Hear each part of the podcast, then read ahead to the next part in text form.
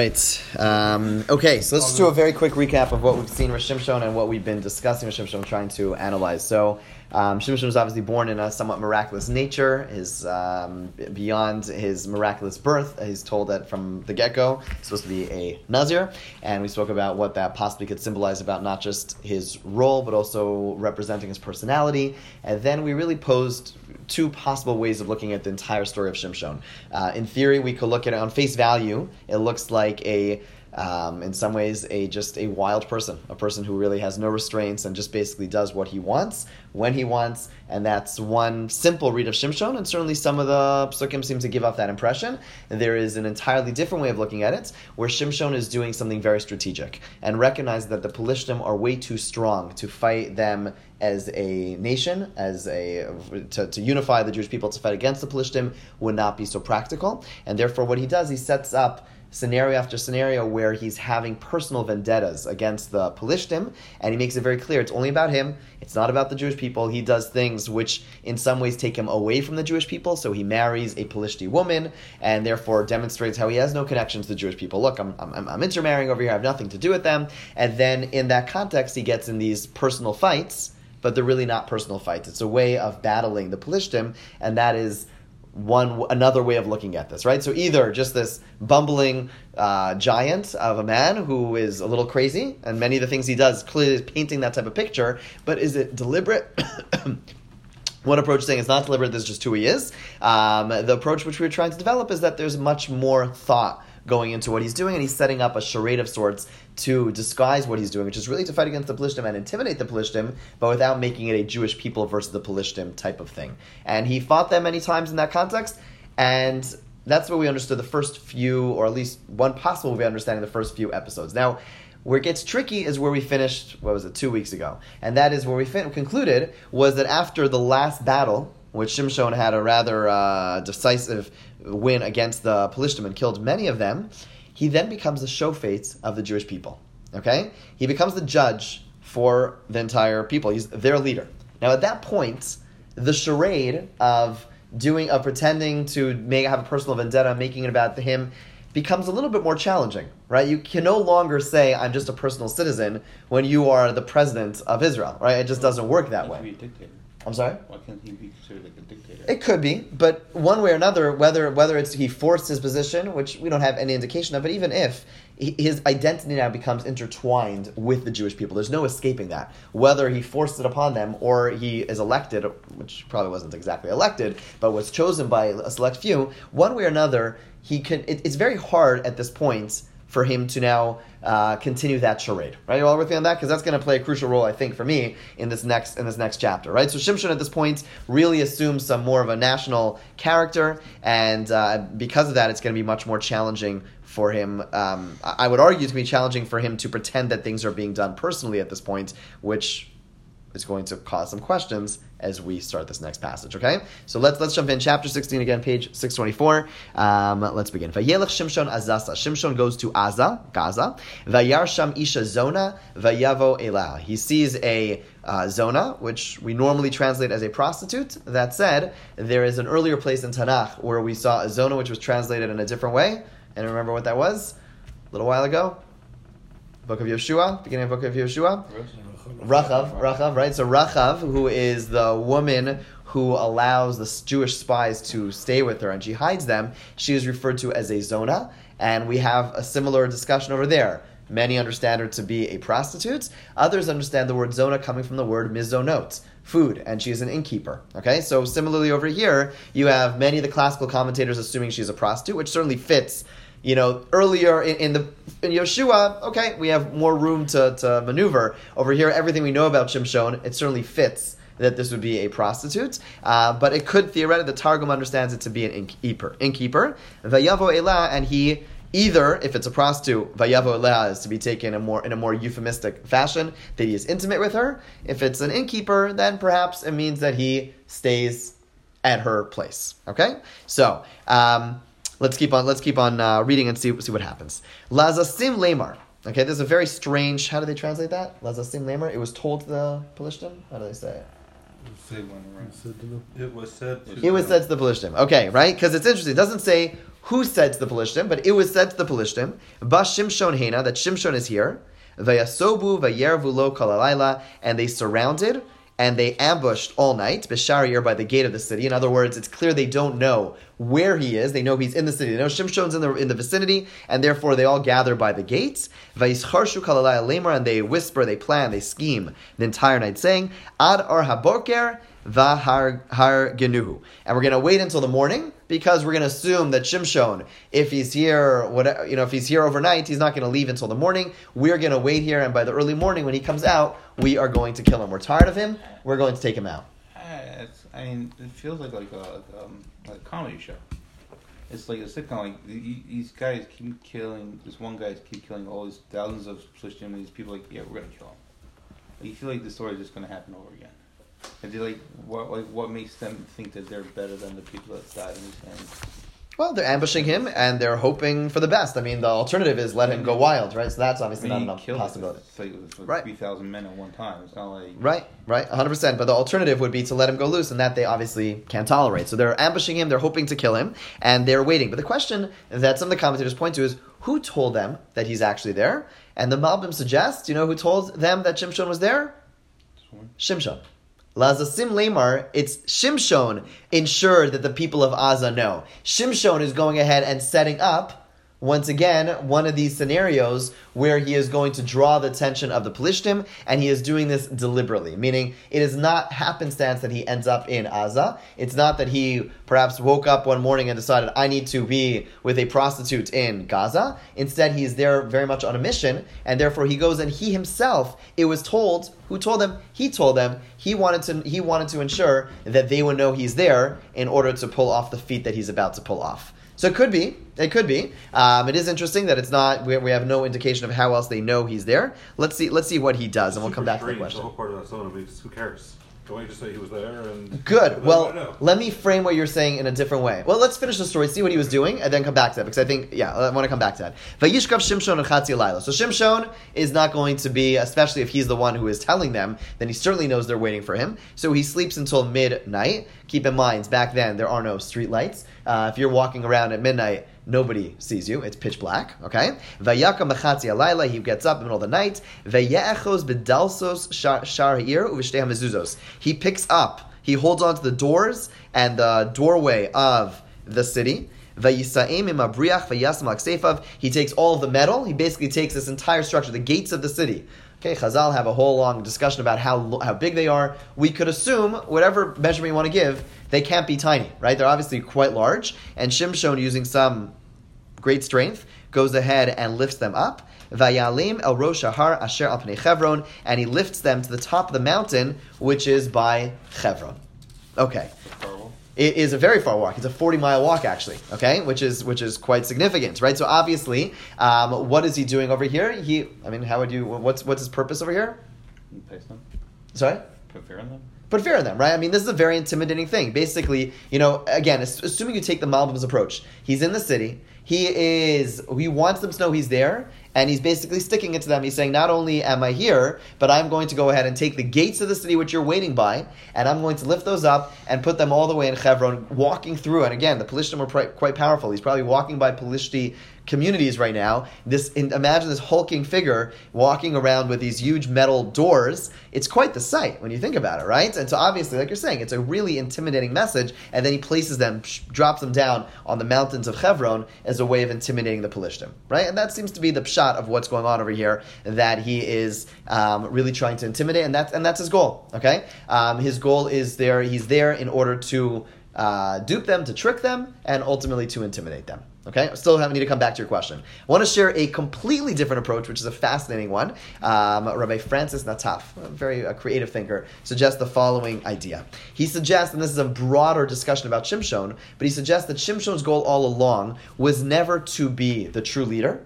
Right? If you keep in mind where where Shim, where Dan falls out in the Shvatim, Dan is really you know, and when the tribes traveled in the Midbar, where would Dan travel? At the end, right? They'd be all the way in the back. They are the least significant of the tribes, right? Least significant of the Shvatim. Who's in the front? Yehuda, right? Which we know from Yehuda is supposed to be the kings. They're the ones who are supposed to step up, and they're the ones who are supposed to defend the Jewish people, right? So what he suggests is that what is going on over here is this is not only a way of intimidating the Pelishtim, but think about where he goes. Where does he take these doorposts? He takes them to Hebron. Hebron is the unofficial capital for the tri- for the Shevet of Yehuda. Aza, by the way, is also in Yehuda, and it's an area which the which which the tribe of Yehuda never captured. They were supposed to capture. Okay, um, so what we have over here is this is not only meant to be an intimidation against the Pelishtim, but really what you what what Shimshon is trying to get across in a much broader sense is a way of sticking it, not sticking it, but perhaps giving a very strong message to the tribe of Yehuda, to the Shevet Yehuda, and saying that I, I don't want to be a leader. This is not my role. I'm not supposed to be the leader. What we're waiting for is ultimately Malchus from Yehuda. We're waiting for the true leadership is supposed to come from the tribe of Yehuda. And you guys are not doing anything. And therefore, what he's doing, and perhaps doing all along, is trying to get them going, right? And keep in mind, where's the other, where's the friction in the story? Uh, last chapter, for those of you who are here, was with the tribe of Yehuda could be coincidental, but again, there's this. All of Yehuda comes; they they're able to mobilize. Remember how many people came to there? Again, I don't know. If everyone's here, but there's a pretty large group. There was a what, a thousand? I think a thousand. Three thousand. Thank you very much. Three thousand troops are able to gather to go get Shimshon, but three thousand troops are not able to to go get together to go fight the Pelishtim. Right? So this is essentially what he's trying to demonstrate to them is this is backward. I'm done. I got nothing. You are supposed to be the leaders. You're supposed to be the real shoftim right? And therefore, he is demonstrating that to them. By the way, what do gates always represent in ancient times? What, what took place by the gates of the city? Trade. Trade and shoftim v'shoftim. Sorry, The elders would say. the elders exactly. Shoftim v'shoftim titlecha. You're supposed to put shoftim in the gates of your city. Right, so again, perhaps it's not coincidental that the gates over here, yes, it certainly is intimidating to the Pelishtim, but he's also trying to give a message. I got this, the ball rolling, but where are you, Yehuda? You're supposed to be stepping up, and that perhaps is part of a broader part of um, the the mission of, of of Shimshon. Now, all of that explains why he's in the city, why he tricks them, and why he grabs the gates. What it does not explain is what Ara was bringing up before. What's with the zona, right? Certainly, if you take it at face value, and even if you don't take it at face value, the fact that Torah writes in that way certainly gives you that impression it doesn't seem to make too much sense. Why is he? Why is that part of the narrative over here? Meaning, in the earlier stories, I mean, it, it, could show that like even when he's weak, and he's strong. Like even he doesn't have his his um, testosterone. It's just he's he's still able to okay, show feel strength. okay, could be, could be, um, it, it could be. Um, we, you know, we, fine, that that could be. Um, you know, but it certainly is interesting that you know the earlier scenarios, earlier episodes, he got involved with relationships with Pelishtim as a pretext for a war. But the relationship was part, uh, or not a war, but some form of attack. Over here, there's no connection between what he's doing there and what he ultimately does. So it could be to show his strength. I'm not sure why the Navi would want to do that for us, why that's important to the narrative. To me, it seems a little backward, it's, not, it's unimportant. Um, parenthetically, by the way, every time that we saw Shimshon use his strength, what did we see? There was a certain terminology used. God came upon him. That's right. Every time Shimshon uses his strength, it says there's a Ruach Hashem, Ruach Hashem. This is the first time we don't find a Ruach Hashem. And actually, what we do see are Chazal, even if you take that more positive approach, which I think the earlier text does seem to indicate, our tra- the tradition is that at this point there's a bit of a downturn and a significant downturn. And really, perhaps there was initially a agenda. And as we pointed out before, earlier it was easier for him to get involved in the Pelishtim and say, hey, look, it's not about the Jewish people, it's about me. Once he's the Shofetz, that whole storyline falls away. And if he's still going to be intimate with Pelishtim, if he's still going to be involved in these things, there is no excuse anymore. There is no way to justify what he's doing. And really, in some way, Shimshon is really slipping away. And I think we see that quite, as we'll continue, we'll see that quite clearly. Shimshon, while, while the first few episodes, as crazy as they are, outlandish as they are, he's marrying a Pelishti woman and all that, it's all justified. It's all being done as a way of fighting the Pelishtim. Over here, it gets a lot more difficult to justify. Okay? Uh, perhaps one last piece uh, to understand what's taking place over here. Uh, another interesting theory, and we'll see if uh, it could be um, followed through, but there is a sense, Rabbi Chaim Jachter, um, out of uh, I think it is. Anyway, but he wants to argue um, that throughout, and especially now, you find Shimshon being alienated by the Jewish people. And think about. I'll mention one one important piece. Can I borrow your mm-hmm. piece? Where, even when he's we're told where he starts, where all the shoftim have locations. Right? If you notice, although there's been a lot of geography, there's a reason that the opening of your Tanakh over there has a map, The map. because all the shoftim are always told exactly where they are and where they're fighting the battles. But when it comes to Shimshon, what does it say about him? It says that he started. It doesn't give. What does it say? It says.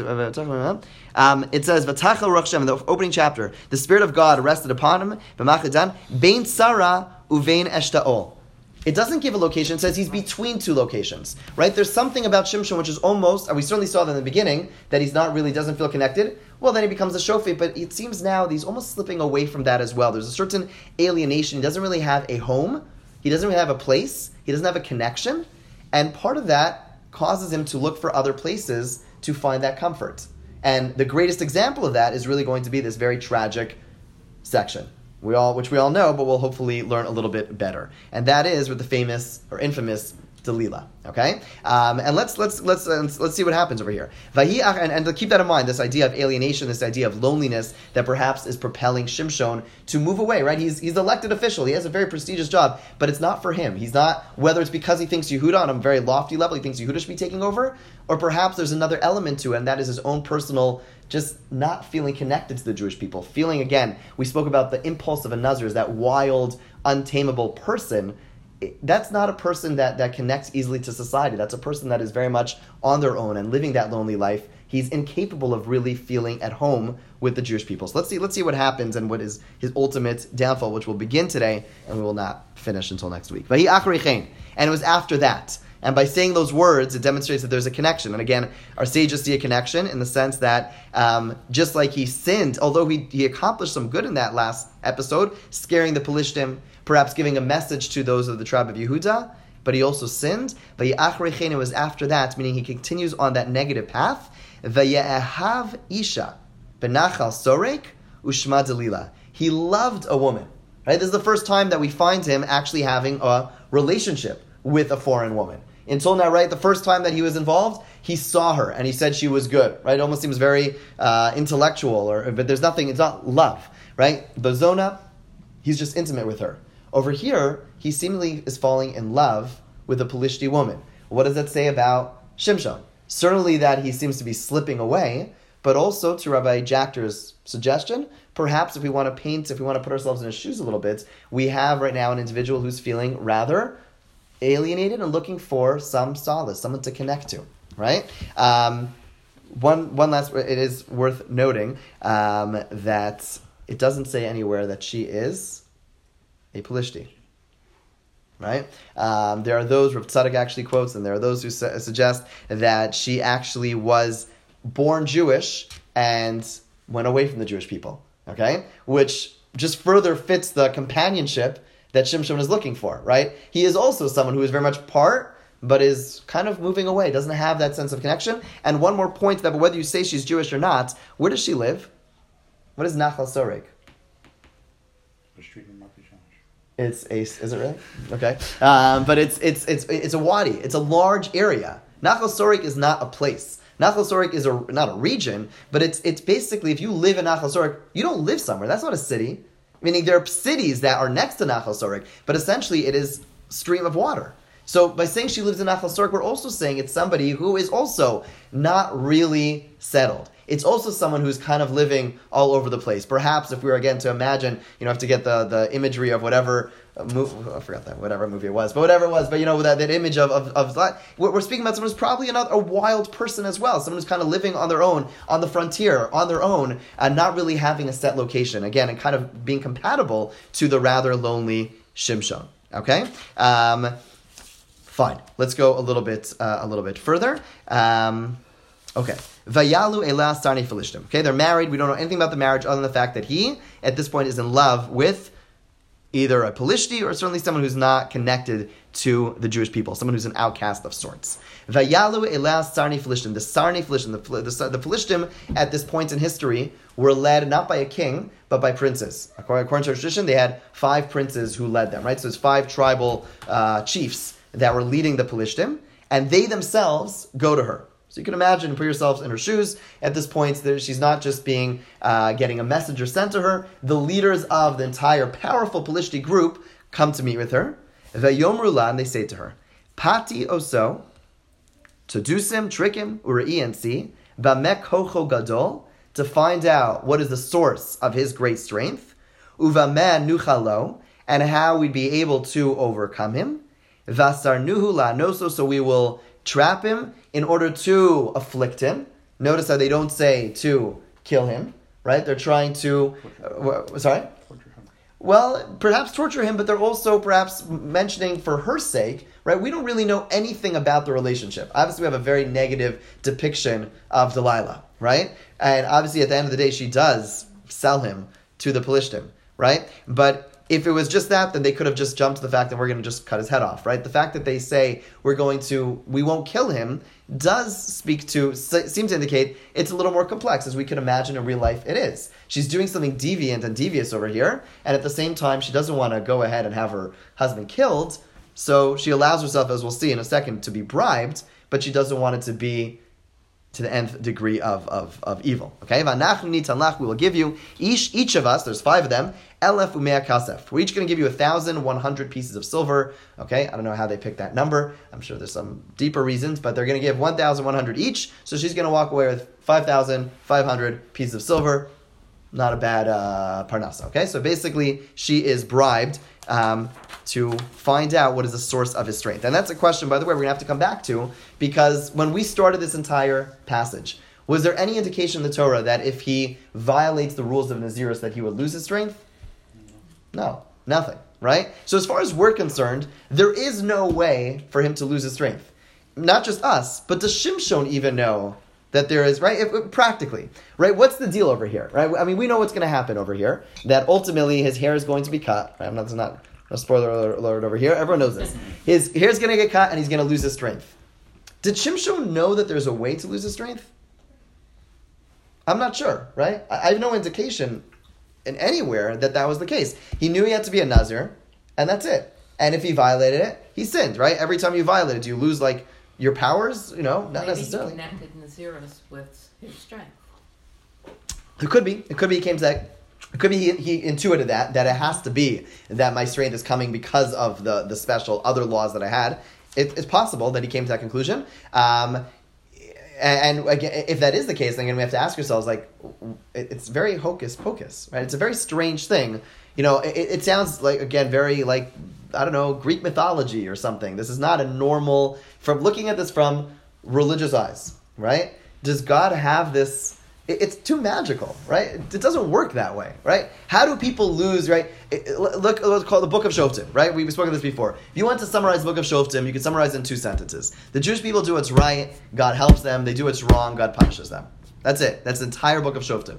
Okay? Characters change, enemies change, but it's basically the same thing, right? There is never any notion where if you get the magic, you know, sword, or you get the magic potion, or you get the right gems, then you're going to be powerful. That's not a Jewish theme. That this story doesn't really come up, right? This is a very odd thing that there is that, oh, he cut the hair, it's a magical hair, even though it's associated with the mitzvah, it's just a very strange and abnormal type of narrative. Um, Okay, so let, us just hold off on that and keep it on the back of our mind. We'll have to revisit that because we're not going to get that far. But now I want you to just read. There's three initial tries that she has, and let's just read the, the text carefully to see um, what actually happens, what he says, what she says, and what happens. We'll see some shifting that's taking place as we as we read these words. So V'tomer Lila El Shimshon. So she turns to her husband and says, Hagida Nali Kochacha Gadol. Uh, teach, tell me what with what is your strength so great? Uvamate Aser La'nosecha.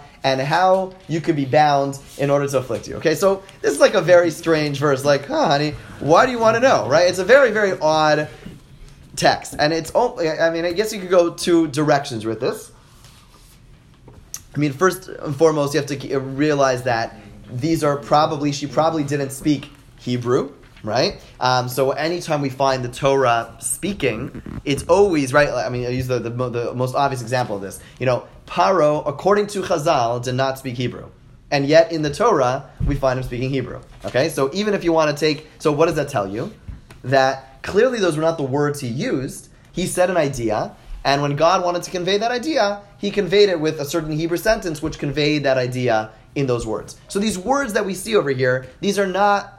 There's nothing compelling us to say these are the literal words. So there's obviously a message when it's conveyed in a certain a certain way. So over here, it's being framed in a way that makes Shimshon look really dumb. I mean, that, that's that's the that's the sh- simplest way of looking at it. Well, could she have been hinting? Sorry, hinting to him to save him could be. Yeah, could she, be. She was trying to play it both ways. I don't know. Felt guilty.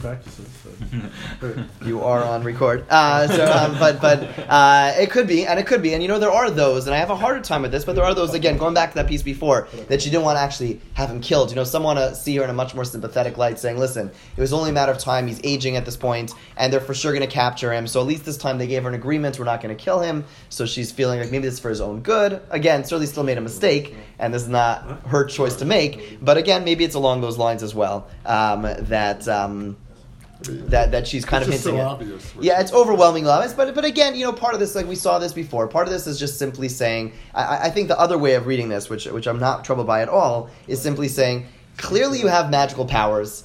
I'm your spouse. I want to know you. Right? Remember his first wife. This is exactly what happened with his first wife. There was a riddle that was completely irrelevant to her life, but it's inappropriate for one spouse to have a secret and not share it. So here she's married to this person who clearly has supernatural powers, and she wants to understand it, right? So again, she. knows what happened the first time around. Well, let's let's read. Let's let's read. Well, we haven't read it. Let's read it, and and and I let's read it again. Excuse me. let's see what happens. So Vayomer Elah. So he tells her, Shimshon, Im yasruni b'shiva yisarim lachim. If you take fresh like strings, bow strings, uh, uh, moist ones, ashalocha ravu, like they're, they're reeds, okay, that they use for bow strings, right? That's how they made bows with reeds. So freshly uh, harvested ones, ashalocha ravu that weren't dried, v'chalisi, v'hayisi ka'achara adam. If you tie me up in them, I will be sick and I'll be like a regular person. Okay? So let's see what happens. Vayalu la sarni philishtim. So the princes themselves go, and they themselves go and harvest, you know, the, the reeds, and they give it to her, Yisrael Lachim, Shaloch Harav, which never dried, Vatasreu Bahem, and she ties him up. Now, what, let's think about this. Is, is he awake when this is happening? Forget the movie. Is he awake? He is. And I'll prove it to you, because only later does it say that, she, that he's asleep. Okay? In a few psukim, it's going to say that he's actually asleep. So at this point, he's awake. So what's going on over here? Right? So, how would you just explain this? What, what's he What doing? Mean? to some extent, in other words, what he seems to, what seems to be going on is that she wants to know, you know, sh- again, if you look at this uh, from the perspective of like a relationship, and she's saying, you clearly have the secret, I want to know it. And let, here, let's try it. What, something along those lines where she's doing this, he's awake, he's letting this happen to himself, right? Maybe so, trying to figure out what his what gives him strength. so, okay, it could be that it's a self exploration. It could be. It could be. It could be. I mean, it's a very bizarre example, but it could be. Um, but but alternatively, he knows. You know, she, we're basically it's, it's a matter of her wanting to, to know him better, and therefore he's going along with it, right? But it's, it's basically a game of sorts. Uh, essentially, it's some form of a game. Okay. So what happens next? The orev yashev la becheder. Now let's read those words carefully. O- Orev means what? Or is it an enemy? Ambush. It's not ambush. An ambush. An ambush by definition means they are Hiding. right? So they are there. We don't know what there means, right? So they're the house, in the room. We're not sure exactly, but they're there. Vatomer Elav, and she says, Pelishtim alecha Shimshon. The Pelishtim are coming. The Pelishtim are coming. Vayanatik es Yisarim, and he breaks the the strings. Kasher Yinastik psil hana ores ha'esh like a like a like a what's it called like flax that gets uh, consumed immediately by touching singed by fire just gets completely broken V'lo noda kocho and there is no and there is no evidence of any strength you don't have to use any strength it's basically just fell apart like basically burning away a piece of string it just completely dissolves just like that okay now does he know that the Pelishtim are there Maybe. Maybe. I don't know. The Malbim argues that no, they were in hiding. And basically they're waiting to see what happens. They're not as foolish as we think, and Shimshon's not as foolish as we think, right? In if I remember right in the in the movie, like it's just like ridiculous, right? And the way we think about it, the way we're taught, they're standing, they run in, and then he breaks free, and and they all wa- basically you know run off or whatever it is, and then that would be true, and I think he would just run after them. uh, maybe run after them, but also it would kind of blow Shim, uh, you know, Delila's cover. It would make him ridiculous to want to head go ahead go ahead of this, unless you understand that the word orev is to be taken literally. They're hiding. Whatever imagination you want to use, how that looks, but they're hiding somewhere. Okay, I know it does say becheder, so it's a little hard to understand how they can be hiding in the room, but one way or another, they're hiding. and perhaps they don't. He never finds out that they're there. He breaks free, and they're like, "We're not touching this guy. We're leaving." Right? And basically, by demonstrating that he can't break free, they walk away. And I think it just, to me, the alternative is just too unbelievable that I can't even imagine that. I can't just, it's impossible to imagine that over and over again the Pelishtim are basically in the house waiting and they jump out from under the bed and then he, and then he keeps on falling for this with, with Delilah. It just, it, it's a little hard to imagine. So the Malbim's approach to me just makes it a little bit easier to understand the narrative that he has no idea that they're there. Let's keep. says, "Vatomer left Plishtim elacha."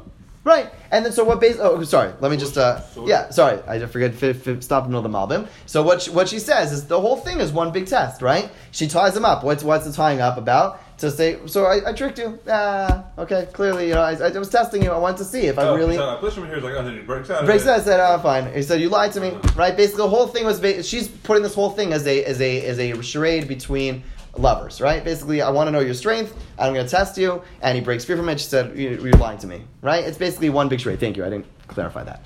Okay. Yeah. Let's, let- let's keep on reading. Vatomer Zalila El Shimshon. Hine he salta bi. Right now, again, she's playing the relationship card. You're mocking me. Vatdabre like Zavim, and you said lies to me. Ata gidan nali bamete aser. Now tell me the truth how you're going to be tied up. Okay, Vayomer leha. Im asar yasruni bavosim chadashim asher lo nas v'hamalacha. If you use new ropes, then no work was done with them. V'chalisi v'yisig achad adam, and I'll be sick. Again, complete lie. Let's see what happens. Vatikach delila avosim chadashim. She takes them. What's interesting? What happened? What changed? Right, the first time, right, there, the first time the Sarne Pelishtim were the ones who brought her the strings. Now she's doing it herself. Why? Why does she have to do it herself? Curious. Could be. Presumably, though, I would, it would seem that they're they perhaps lost a little bit of faith in her, right? Initially, they're all excited. And then they realize Shimshon's not telling her anything. So forget it, right? Um, so at least they step away. The starting position have better things to do than to gamble with this woman who we can't necessarily get a straight answer from. Um, and therefore, she has to go ahead and do it. They're no longer there. And let's see what happens. So she takes him, Atasria, and ties him up. Vahem, Vatome Lav, and again she plays the game. Pilishtim Alecha, Alecha Shimshon. Ve'orev Yoshe Bechadr. Again, the ambush is there. Same idea. Ve'inatke me'al osav kachut. And he breaks them like a string. Okay? So what changed? Two things changed. One thing, they had less faith in her. But what else changed? His strength. His strength changed. What- Meaning what? He had to use more. he had to use some strength. Not a lot, but some strength, right? The first time the Torah went out of its way to say, at the end of verse 9, test, v'lo noda kocho. No, his strength was not even, it was, it was nothing. It was literally just like moving, okay? But now, we see that he is breaking them. Again, it's like a string, but there's a, there is a movement, right? Which we don't, which is I think important to know, right? We, we normally assume that there is it's it's you know there's on and off switch, and eventually the switch is going to be turned off. But let's keep on reading, okay? Let's keep on reading what takes place next. So, Vatomer Tzlil el Shimshon, okay? Shim Tzlil says to Shimshon, Adhena hisal to be daber like zavim hagida liva mate aser. Okay, teach me, tell me what I'm and what how to tie you up. If you weave the seven locks of hair im ha masaches with on a loom, then I'll lose my uh, lose my strength. Vatiska bayased. Okay, so she goes ahead and does so. Okay, she ties up his hair and she puts it all. That takes the loom and puts it into a peg, basically sticks it into the ground. Vatomer elav plishtim alach. Again, she says the plishtim are coming. Vayikatz mishnaso. Okay, it's the first time we find him asleep. The other times he seemingly allowed her to do it while he was awake. This time he's asleep. We'll come back to that in a second. Well, I want to come back to that in a second. Vayisa es hayisad ha'ereg vesamasaches. He gets up, and what happens is he drags everything with him. Right? It doesn't break free. He's not able to just shake it off. Right? It actually comes dragging along with him. Okay? To me, this sounds like an even furthering sense of a diminishment of strength. Right? So So his hair has strength on its own. well, it's probably thick locks of you can imagine. I, I mean, I don't know, very thick locks of hair. He's you know at least forty, maybe you know somewhere between forty and sixty at this age. You know, he's been growing his hair endlessly. Imagine it's like really, really thick, and it's coming basically dragging along. It's basically just dragging along with him, but there's no breaking apart. He's not he's not taking it off. It's just basically being schlepped along with him. Right? So there's a couple of things that I think are, are, are changing over here. So first of all, sleeping. Why, why sleeping makes sense? Why is he sleeping all I the don't time? think you like after the third time let her just try to bind him up. I think get it's like Okay. you'll get to a point like, okay, what, what are you trying to do? Okay. Fair. Any other thoughts why he's sleeping over here? Tired of her games? Tired of her games. Okay. Um, fair.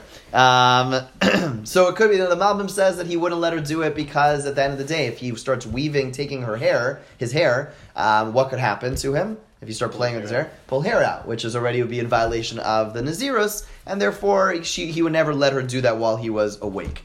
But I think. Why would he say that for? If he the last two times she had I- I- I agree. performed that. I, I agree. I have a hard. I have a hard. I, I, I agree. Ultimately, she he clearly knows that she's going to want to do so. But I think perhaps there's a bit of a, a different image that's being painted that I- that I think we sometimes ignore, and that is that again. Let's just take a few steps back.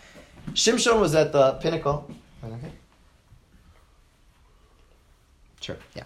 Where we, we had Shimshon at the pin last last time we studied, we basically saw Shimshon move from obscurity and move from being like a outcast to being the shofet, to being the most important person of the Jewish people. And then he comes tumbling down. We don't know exactly why. We could theorize that again he's somebody who doesn't really connect to the Jewish people. Perhaps again we could we could speak as, as all human beings two levels to it. Perhaps he's doing so to kind of force Yehuda to step up, and that's the symbolism of the walls of the of the doorposts to by Yehuda. But there's also another part which is existential loneliness. Shimshon from the first day has more or less been on his own. Whether it's hiding in the cave, Shimshon is someone who doesn't really connect to the others, and he's finding solace with other people who are outcasts and not finding solace within the Jewish people either. What, what we're watching in this chapter really is Shimshon slowly slipping away. And that's the approach Chazal take in general, or sages take in general, is that Shimshon at this point certainly deviates from the path that he was going on originally. At this point, he has no excuses to involve himself in any Pelishti women. You can no longer justify it as saying it's going to be, again, part of the personal vendetta. You can't escape the, the public persona anymore. He is a shofet. And so at this point, again, we're watching Shimshon slip. But in some ways, he's also, I think we're almost painting a picture of a person. It's a rather pathetic picture, right? I mean, it's almost comical, like you were saying, like we were saying before, that he keeps on telling his wife, you know, do this, do that. We'll see how the last one, how the picture's painted. It's the most pathetic of pictures. How Shimshon is almost, we'll see, like almost lying in her lap as she goes ahead and takes off his hair, right? In other words, Shimshon is basically going from this all powerful, independent, raging Nazir, leader of the Jewish people, to someone who is going astray, but also slipping. His strength is slipping. Again, it's not just when the hair goes off, then all of a sudden loses strength. His hair is slipping, but I think also the notion of him sleeping, I think, is highly symbolic to the sense that Shimshon is essentially Done. giving in, right? Who else sleeps in Tanakh? Yaakov. Yaakov does sleep. Yael. Lot gets intoxicated. There's another person who sleeps who also has Sisera. Sisera's put to sleep, right? Who puts themselves to sleep? Who puts themselves to sleep? Yonah, right? Yonah goes to sleep at in the right, and it's all crazy around him, but he goes to sleep. Why? You know, you look at the commentators. Escape. It's escape, but he's given up. He's basically, and he gives up at the end of the story again. Yonah is like almost again. Yonah is a complicated, another complicated character, but essentially there's a sense of. I'm not pulling the right word, but a sense of, of, of, of, of despondency over here. He's basically just, I don't have the fight in me. Yeah, everyone's drowning around me. I, I just don't have it in me. I'm basically, I'm going to sleep. That That's, you know, one of the symptoms, you know, if someone's in a deep depression, it's hard to get up in the morning, right? I just, I can't pull myself. Shimshon over here symbolically is basically slipping away, right? He lost his fight. He lost his ability to lead, and he's losing it. He's basically the, the sleep over here. There's a diminishment of strength, but there's also a, an idea, an imagery that the Torah is painting for us of Shimshon slowly lulling himself, shutting down, lulling himself to sleep, and has lost that energy. Again, as we pointed out before, you know the typical Nazirus lasts how long? If I say, I'm not saying this, but if I said I am a Nazir, I become a Nazir for how long? 30 days. 30 days. Because the whole notion of a Nazir, by definition, is temporary. You can't, it's, it's an expression of intensity, right? This is the idea we saw from Rav Lichtenstein. That the idea of Nazirus is it's a sign, you know, sometimes we feel very inspired. I want to do something. I want to, I want to change. So to change your entire life is very challenging. But at the very least, I'm going to make this short-term commitment to do something very intense for a little while. Then I have to go back to normal life. You know, it's, it's impossible or almost impossible to always live on that high. right? we, we, we strive for it, but it's impossible to always live on that high, to always live on that intensity. And it seems like Shimshon is, you know, he's lived his life with that intensity, but it seems like it's not just the, the hair that gets cut off. and boom, the, the, the strength is lost. It's that Shimshon has already thrown the towel, he's already falling asleep, and he's already basically paving the way for him to lose his strength. And we'll see what that ultimately looks like. Here's But Hashem. why would he do that next week. thing